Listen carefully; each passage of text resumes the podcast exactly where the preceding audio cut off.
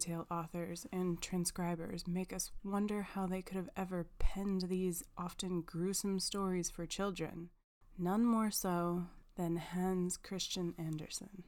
In the Grimm's tales, the evil character gets his or her comeuppance in some horrifying manner. But in Andersen's tales, the main character is the main sufferer. Generally, a young, frail, and delicate female must endure appallingly terrible conditions in order to reach her transcendence. Take the little match girl, for example. How and why has this story had such incredible staying power in our Christmas culture? This young, innocent girl freezes to death rather than return home to face her abusive father while celebrations in excess surround her. For Andersen, suffering is the ultimate path that leads to enlightenment and salvation for his main characters. In The Little Mermaid, she must suffer the knives in her human feet in silence after releasing her voice to the sea witch. Famed fairy tale expert Jack Zipes sums up this trend in Andersen's works as such. True virtue and self realization can be obtained through self denial. The Disney version we all know glosses over the cost of her suffering and the painful self immolation that it took for her to gain terrestrial access. This story is a long one, so I've broken it up into three parts. Stay tuned for more of this story next week. This is part one of The Little Mermaid by Hans Christian Andersen. Far out at sea, the water is as blue as the petals of the loveliest cornflower and as clear as the purest glass. But it's very deep, deeper than any anchor can reach. Many church steeples would have to be piled up one above the other to reach the bottom of the sea to the surface. Right down there live the sea people. Now, you mustn't for a moment suppose that it's a bare, white, sandy bottom. Oh no, the most wonderful trees and plants are growing down there, with stalks and leaves that bend so easily that they stir at the very slightest movement of the water, just as though they were alive.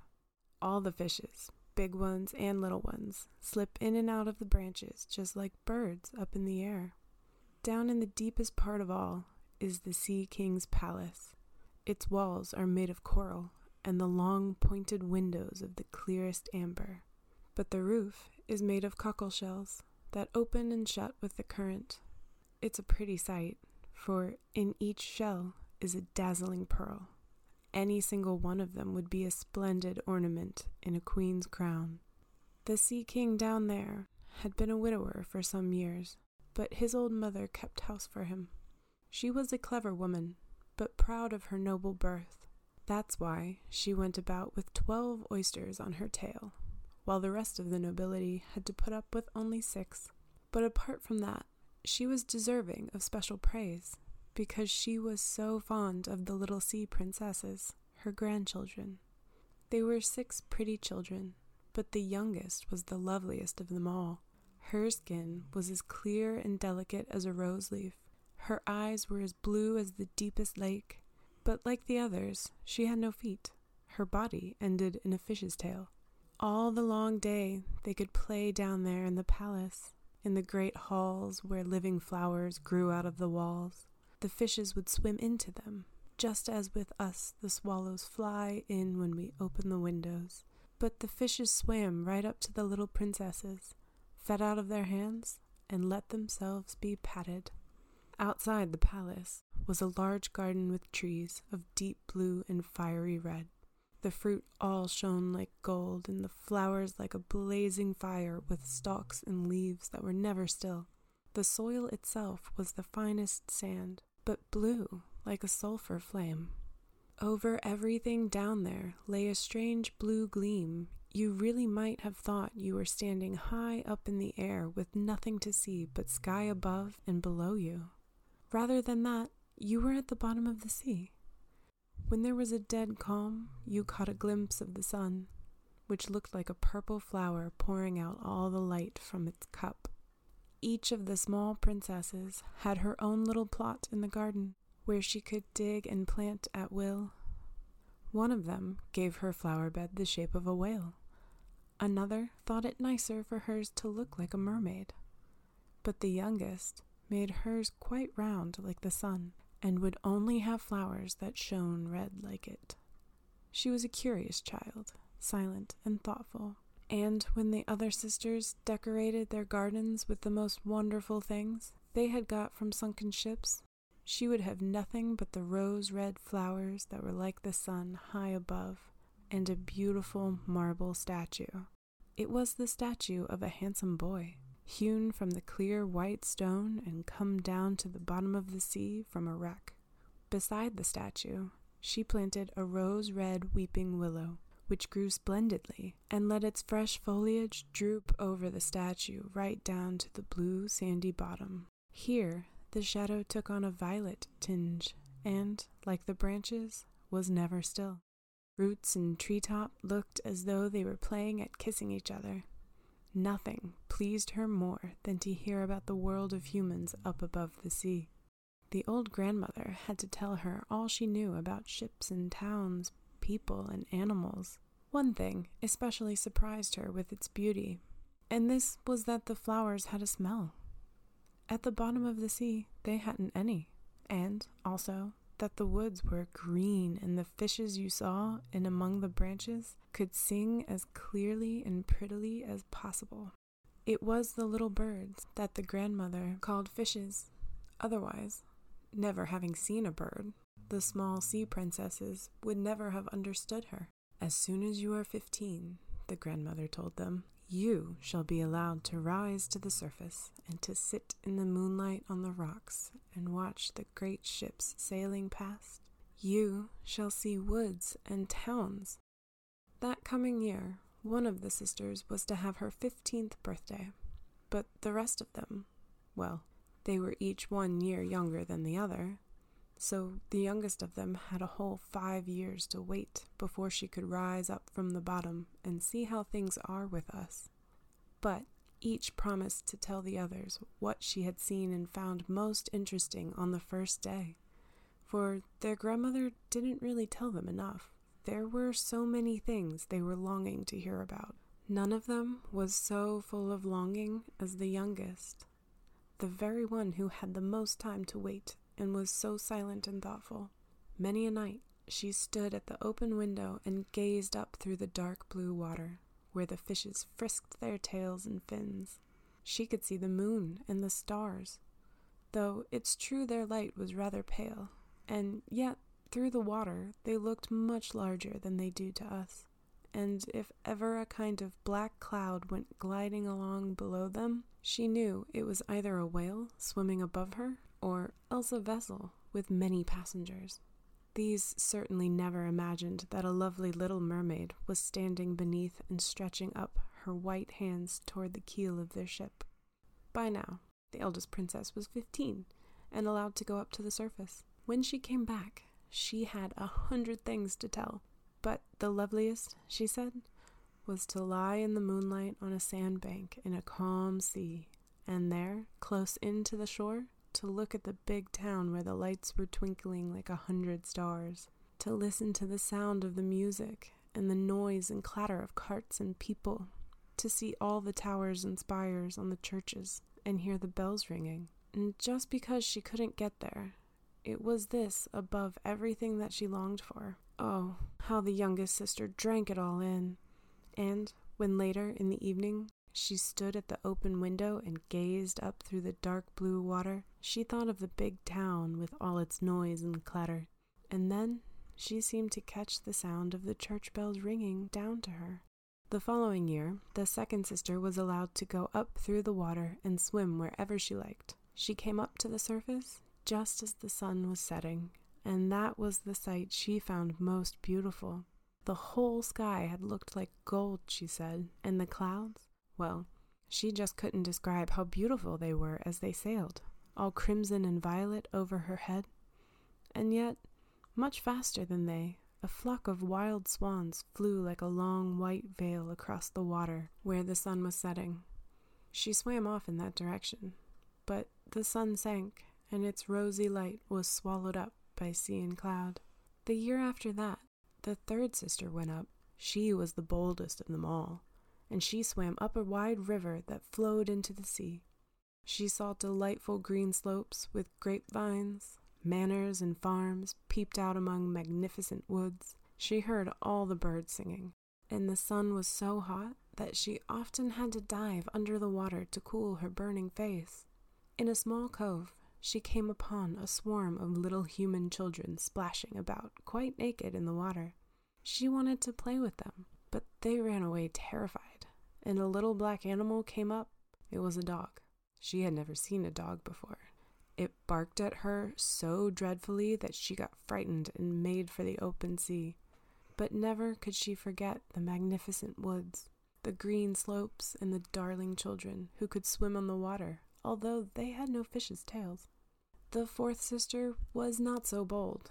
She kept far out in the wild waste of ocean and told them that was just what was so wonderful. You could see for miles and miles around you, and the sky hung above like a big glass bell. She had seen ships, but a long way off, looking like seagulls. The jolly dolphins had been turning somersaults, and enormous whales had spurted up water from their nostrils, so that they seemed to be surrounded by a hundred fountains. And now it was the turn of the fifth sister. Her birthday happened to come in winter, and so she saw things that the others hadn't seen the first time. The sea appeared quite green, and great icebergs were floating about.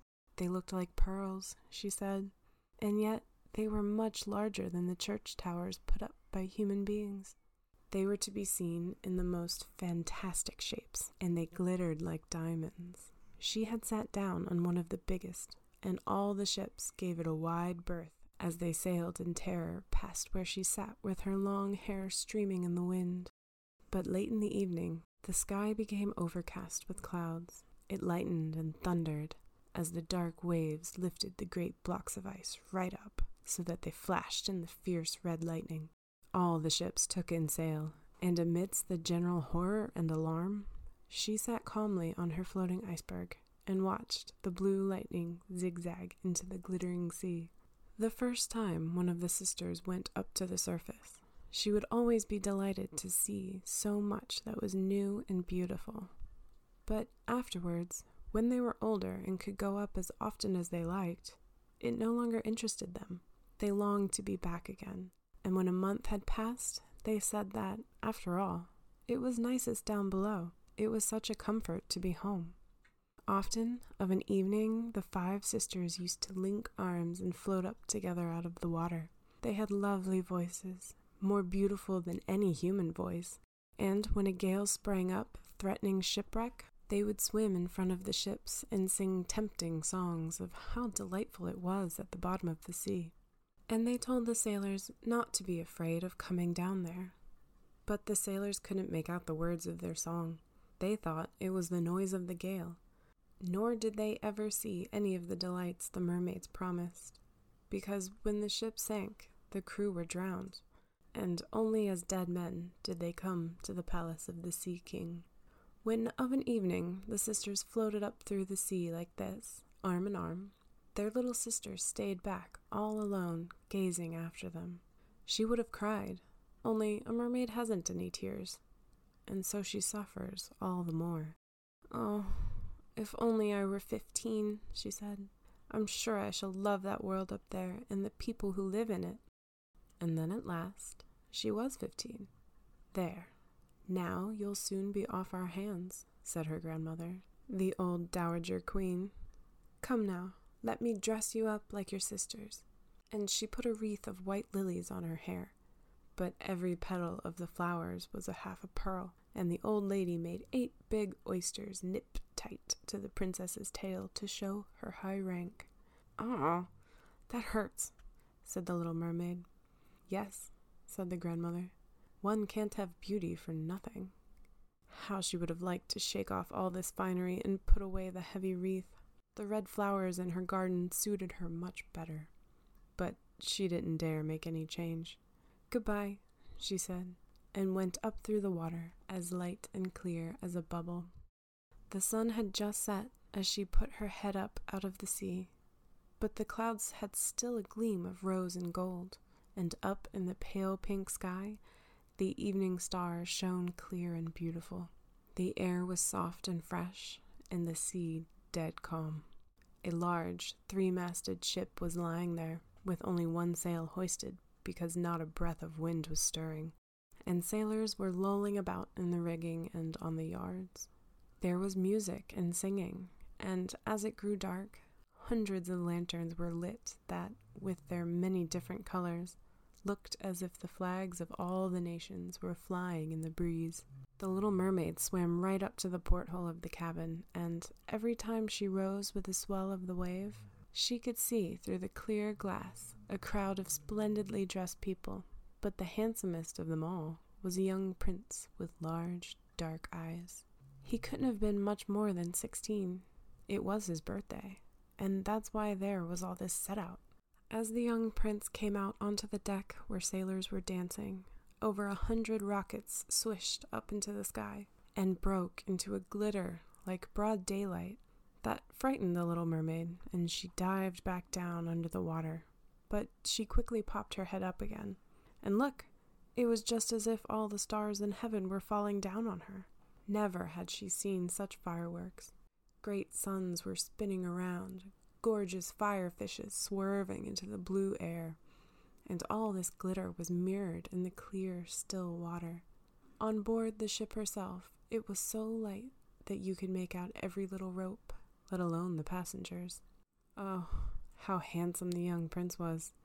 He shook his hands with the sailors. He laughed and smiled, while the music went floating out into the loveliness of the night. It grew late, but the little mermaid couldn't take her eyes off the ship and the beautiful prince. The colored lanterns were put out. The rockets no longer climbed into the sky, and the cannon were heard no more. But deep down in the sea, there was a mumbling and a rumbling. Meanwhile, the mermaid stayed on the water, rocking up and down so that she could look into the cabin. But the ship now gathered speed. One after another, her sails were spread. The waves increased. Heavy clouds blew up, and lightning flashed in the distance. Yes, they were in for a terrible storm. So the sailors took in their sails as the great ship rocked and scudded through the raging sea, the waves rose higher and higher like huge black mountains, threatening to bring down the mast. But the ship dived like a swan into the trough of waves. The waves rose higher and higher like huge black mountains, threatening to bring down the mast. But the ship dived like a swan into the trough of waves, and then rode up again on their towering crests. The little mermaid thought, why, it must be fun for a ship to sail like that.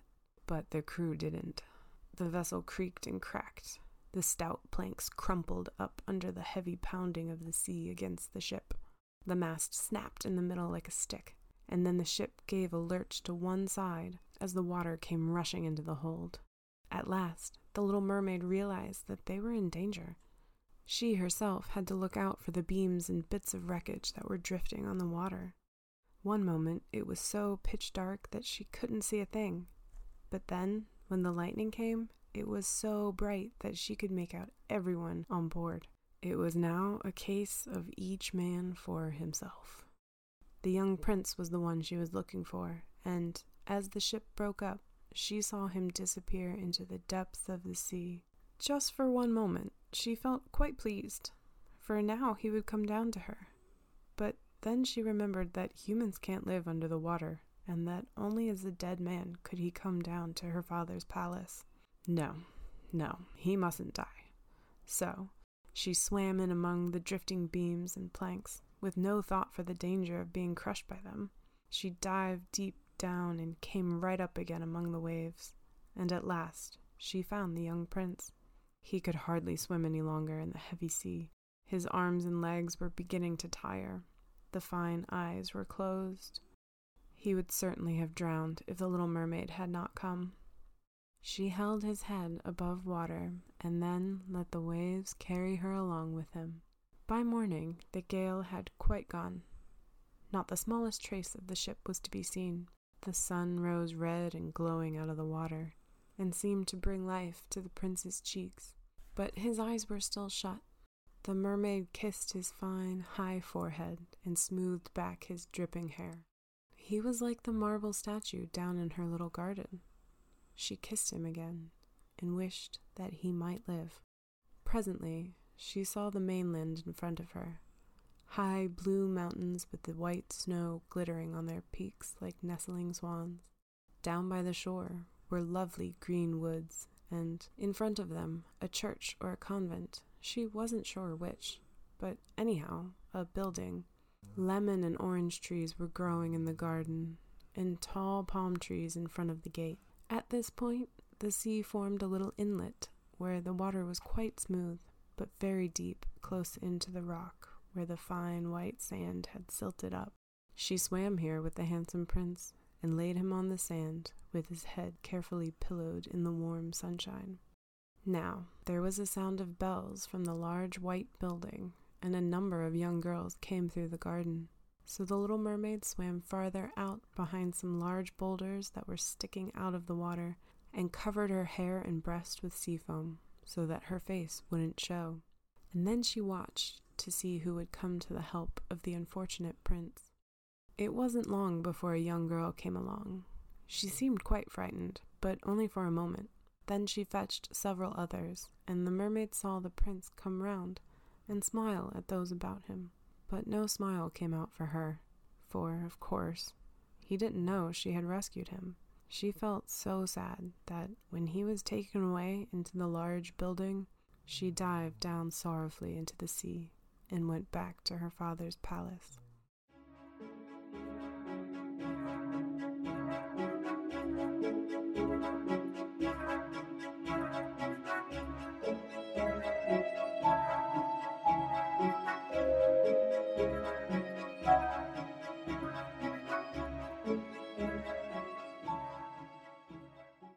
Thanks for listening to my podcast.